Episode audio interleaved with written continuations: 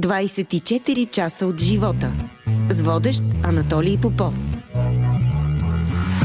Слушай подкаста 24 часа от живота с Анатолий Попов и спечели книга за твоята лятна вакансия от книгоиздателска къща Труд. Всяка седмица във Viber групата на 24 часа от живота и в Instagram профила на книгоиздателска къща Труд ще намираш по един въпрос. Отговори с коментар и стискай палци да си късметлията, който ще получи хитово заглавие от издателството. Здравейте в епизод 2 от сезон 6 на подкаста. Тя е едно от свежите лица на BTV новините. За мен е удоволствие да ви представя Виктория Готева.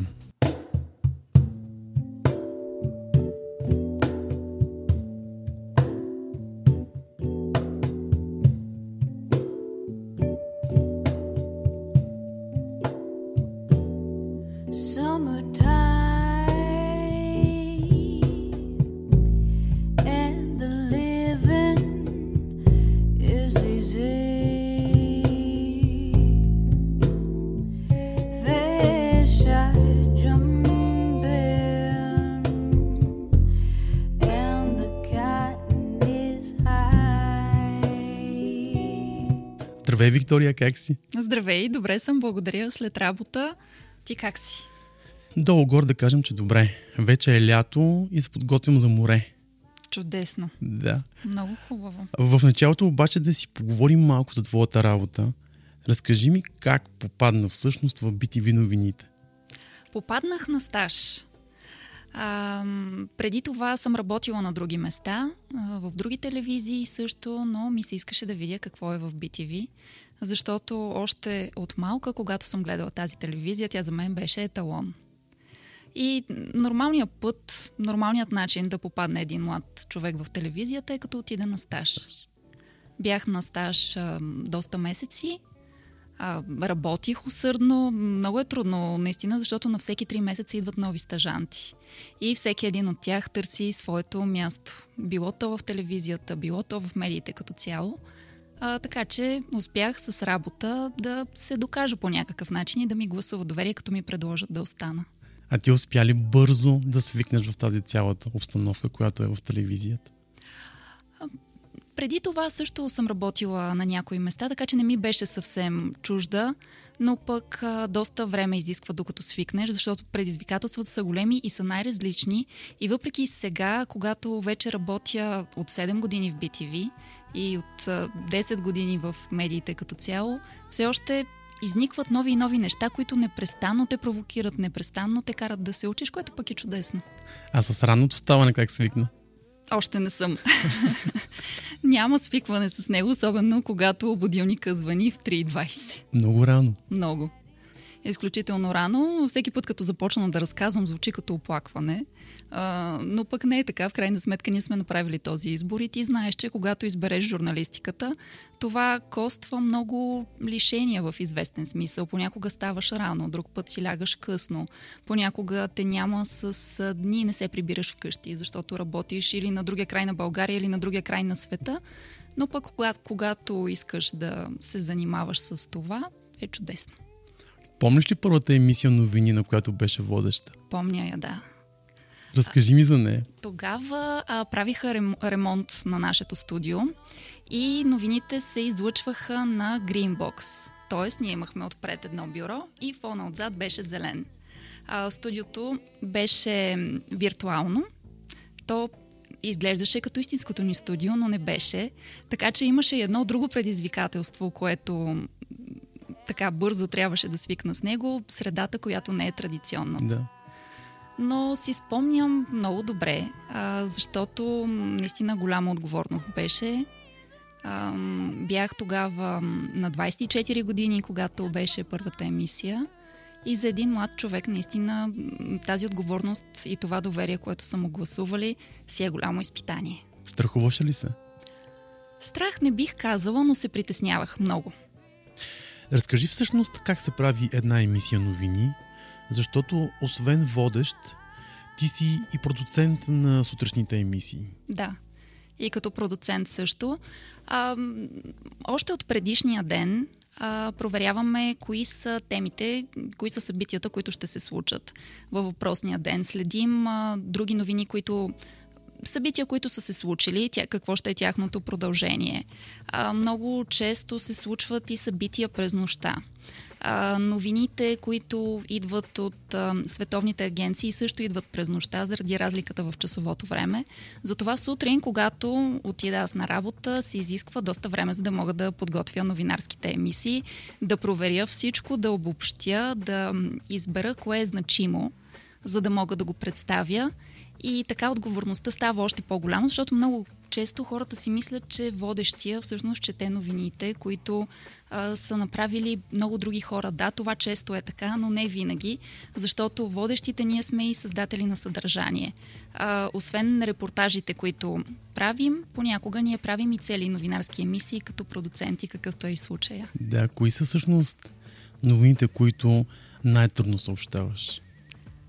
Най-трудно съобщавам за трагедии, особено когато родители са загубили децата си, ам, когато м, са извършени престъпления, които отнемат живота на невинни хора.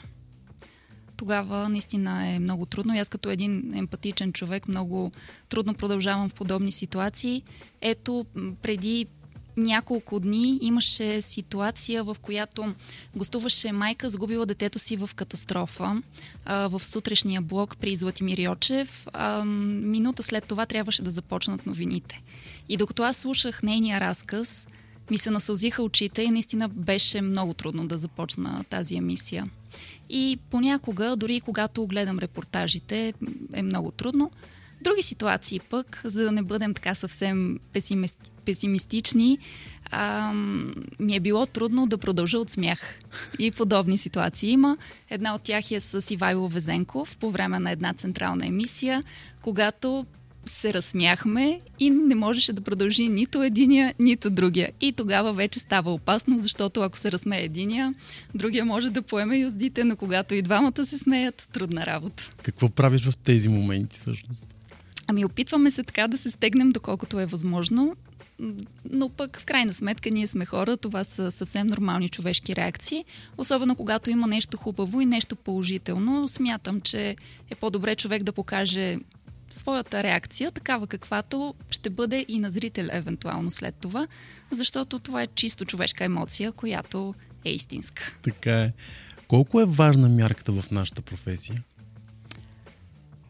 Мярката е много важна, когато става въпрос за трудни житейски ситуации, например при разговори, разговори с хора, които са загубили близките си. А, мярката е важна също, когато става въпрос за интервюта, да не навлизаш в личното пространство прекалено много на човек, а, да не бъдеш ам, прекалено настъпателен. Но пък в други ситуации аз си мисля, че е позволено да се излезе от мярката. Например, при разследвания, при интервюта, които са обществено значими и когато трябва да бъдеш по настъпателен към човека от среща, за да може да получиш отговори, които той не иска да даде. Или информация, която по някакъв начин е била прикрита. Така че вярвам, че мярката е важна, но в определени ситуации може би е по-добре да, да се излиза извън тази мярка. Ти какво мислиш? Със сигурност трябва да има мярка и да запазим личното пространство на човекът срещу нас, който е известен по някакъв начин. Ако самият той вече реши да сподели, това е друго нещо. Но ние да ходим след него, да го разпитваме и да изкопчим информация, за която той не е готов да споделя, това вече не го разбирам. Да, пък и не само известните. И вс- всеки човек заслужава Да. да, да запази личната си емоция. А, така че определено мярката е нещо важно. И аз гледам да спазвам мярка не само професионално, но и в личния си живот. Най-вече. Успяваш ли? Мисля, че да. Разбрах, че в началото си искала да се занимаваш с печатни медии. Как е, избра всъщност телевизията? Да, печата е другата моя страст. А, аз винаги съм си мислила, че ще се занимавам с печат, но на този етап а, се занимавам с телевизия, но пък не се знае. Професията е динамична, а, така че печата не е оставен съвсем като задна страница. А, но определено си е страст, защото там можеш да боравиш много а, свободно и много художествено с езика.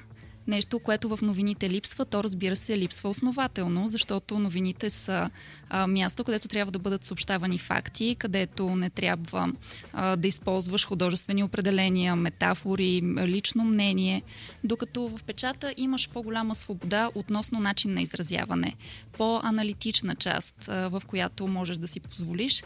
И си спомням, че когато а, в гимназията реших, че ще се занимавам сериозно с журналистика, започнах да чета Георги Марков, Ориана Фалачи и всъщност толкова ми харесах а, толкова ми хареса начина по който те се изразяват. Потопяват те в един свят, в който абсолютно можеш да разбереш всеки един детайл а, по толкова впечатляващ начин, че започнах и аз да се стремя а, да пиша по а, така художествено.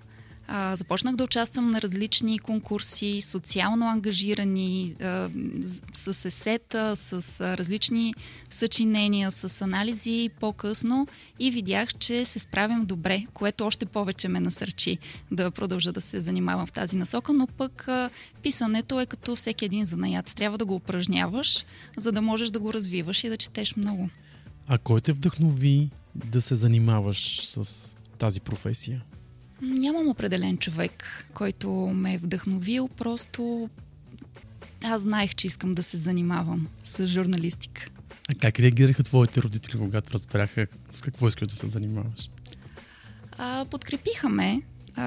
И аз и брат ми имаме щастието да имаме много разбиращи родители и никога да не са налагали своето мнение, така че да може и той и аз да се занимаваме с това, което харесваме. Казаха ми, че ще ми бъде трудно, защото те са много далеч от журналистиката, но пък винаги са ме насърчавали и виждаха, че се справям добре.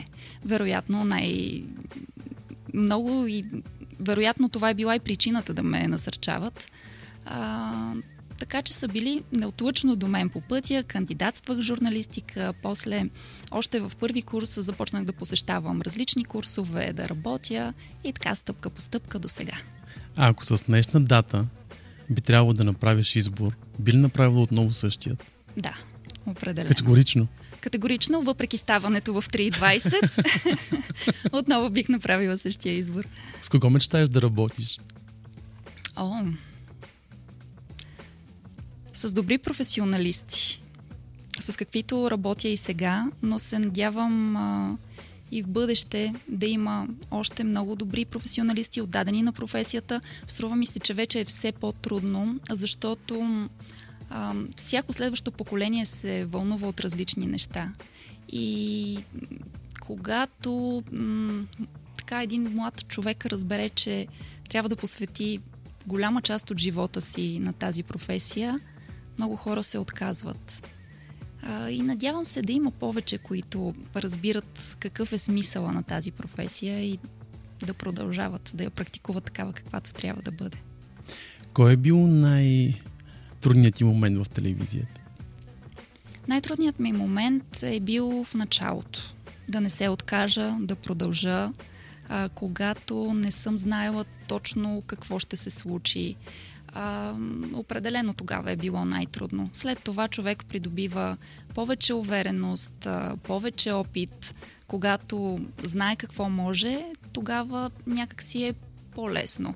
И когато, разбира се, има хора, които да му гласуват доверие. Защото според мен е много важно наистина да работиш с хора, които ти вярват и които а, знаят, че ти може да се справиш. Иначе, колкото и добър да си, а, колкото и трудолюбив да си, ако няма кой да повярва в теб и кой да ти гласува доверие, не можеш да направиш нищо сам.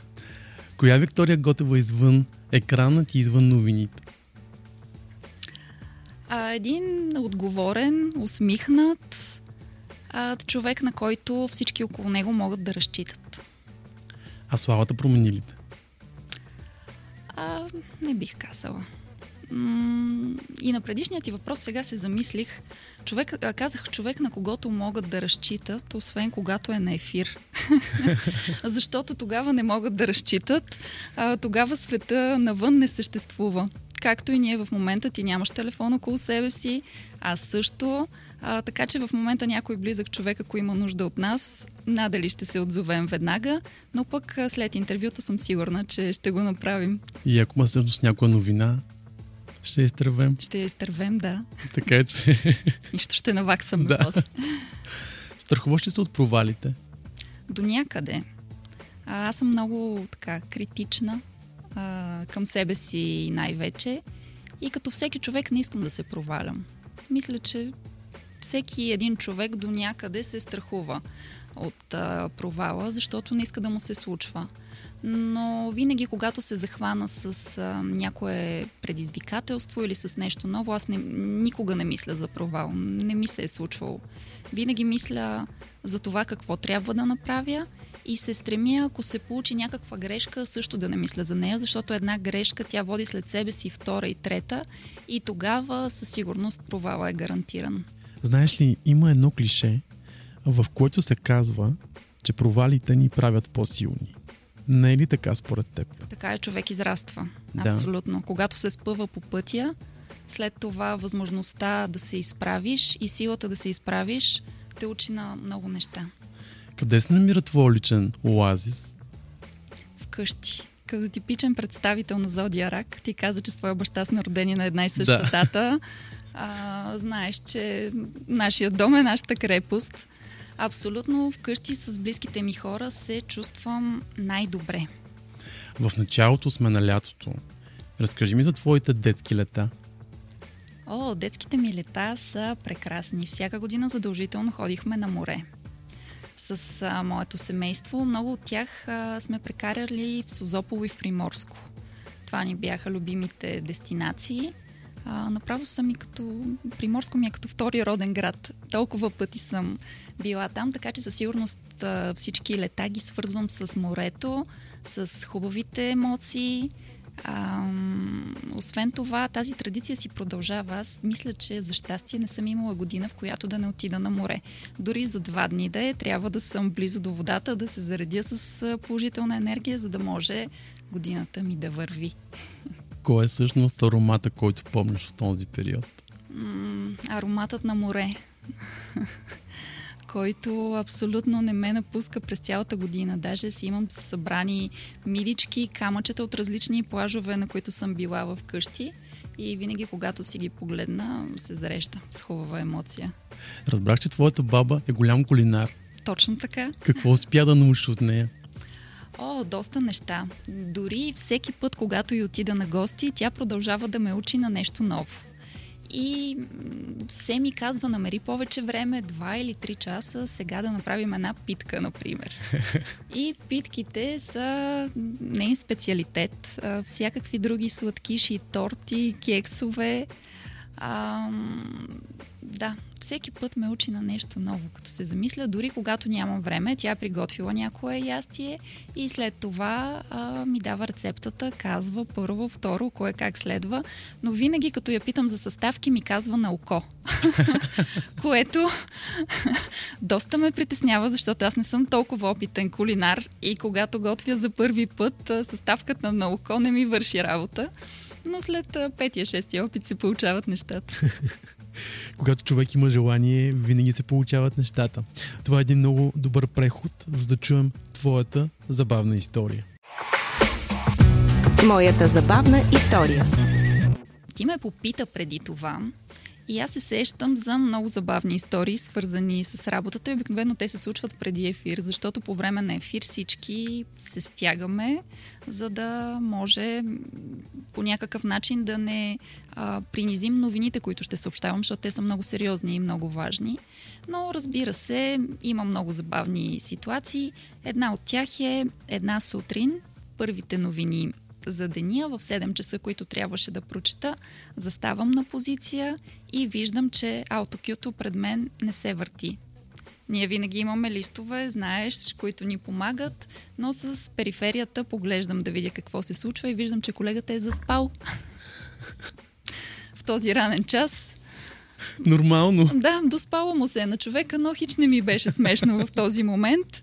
А, когато започна един от репортажите, отидох, побутнах го, събудих го, за да може да продължим а, с новините. Никой зрител не разбра, но на мен ми се изправи косата а, през това време. И сега това е една забавна история, която разказвам, но тогава хич не беше забавно и много други подобни случаи е имало, като репортер, например. А, си спомням на един протест. Аз бях облечена с, с червени дрехи, както между другото Да. съм и сега.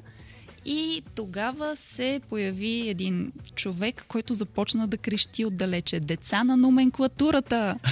Изчезнете! Беше доста притеснително. Едва започнахме живото включване.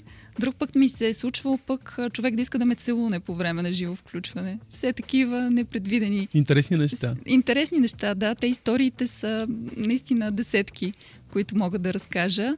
А, но пък а, това са забавните моменти. Аз си мисля, че по този начин с а, подобни неща, които ни се случват, някакси напрежението от нас спада. Защото наистина работата е много отговорна, много стресова. Изключително често, да, е много стресова. И когато се случи нещо подобно, наистина отпускаме напрежението Напрежение. по този начин. Кои мъчти не успя да сбъднеш? Аз никога не съм си поставяла някакви, меч... някакви цели, които а, да са толкова неосъществими. Не съм мечтала за неща, които а, не мога да постигна. И мисля, че никога не съм мечтала за нещо конкретно. В смисъл такъв. А, не съм казала, ето, аз ще бъда като този, или аз ще отида еди къде си, еди кога си. Не, просто си поставям различни цели посредством това в какъв етап от живота се намирам и се опитвам да си ги осъществявам. И за сега доста от тях са се получили, така че не мога да кажа, че имам някоя неосъществена мечта, освен свързана с пътувания в момента, защото все не ми остава време. Така че ето нещо, за което си мечтая в момента. Пожелавам ти го. Връщайки времето назад, би ли променила нещо? По-скоро не. Въпреки, че аз съм човек, който доста често в мислите си се връща назад, премисля, но вярвам, че всичко се е случило по начин, по който е трябвало, защото ам, по този път, който сме извървели, а, ние се научаваме с нашите грешки, с нашите постижения, но всичко ни учи, както преди малко с теб си говорихме, че дори провалите помагат на човек да израсне. Определено. Кои са думите, които най-добре те описват? Много рядко говоря, между другото, за себе си и ми е така неестествено ми е. Защо? А, ами смятам, че другите хора трябва да дават определения за това какъв човек си посредством това, което показваш. Но пък а, аз бих се описала наистина като отговорна, трудолюбива, ам, усмихната, защото обичам усмихнати хора. Ам, предпочитам, когато се срещам с близките ми хора, да не ги натоварвам с проблеми, а напротив, да ги карам да се чувстват добре и да им е приятно. А, така че упорита също бих добавила. И надявам се човек, а, с когото е приятно да се общува и да се работи. Като каза близки хора, какви хора допускаш близо до себе си? Себеподобни, може би. също отговорни, ам, емоционални, защото за мен наистина емоцията е много важна, особено в по-личния свят. А, човек трябва да показва любовта си, да показва уважението си, а, да бъде с човек и в трудни моменти, когато той страда. Така че емоциите наистина смятам, че са много важни за личните отношения. Хора, които са отговорни не само към семействата си, но и към обществото, които знаят и могат. Коя песен е Виктория Готева? О, този въпрос никога не са ми го задавали. Винаги има първи път. така е. Хм. I don't wanna miss a thing. Е, супер. Като за финал на нашия разговор ще помоля да напишеш нещо в книгата на подкаста. С удоволствие.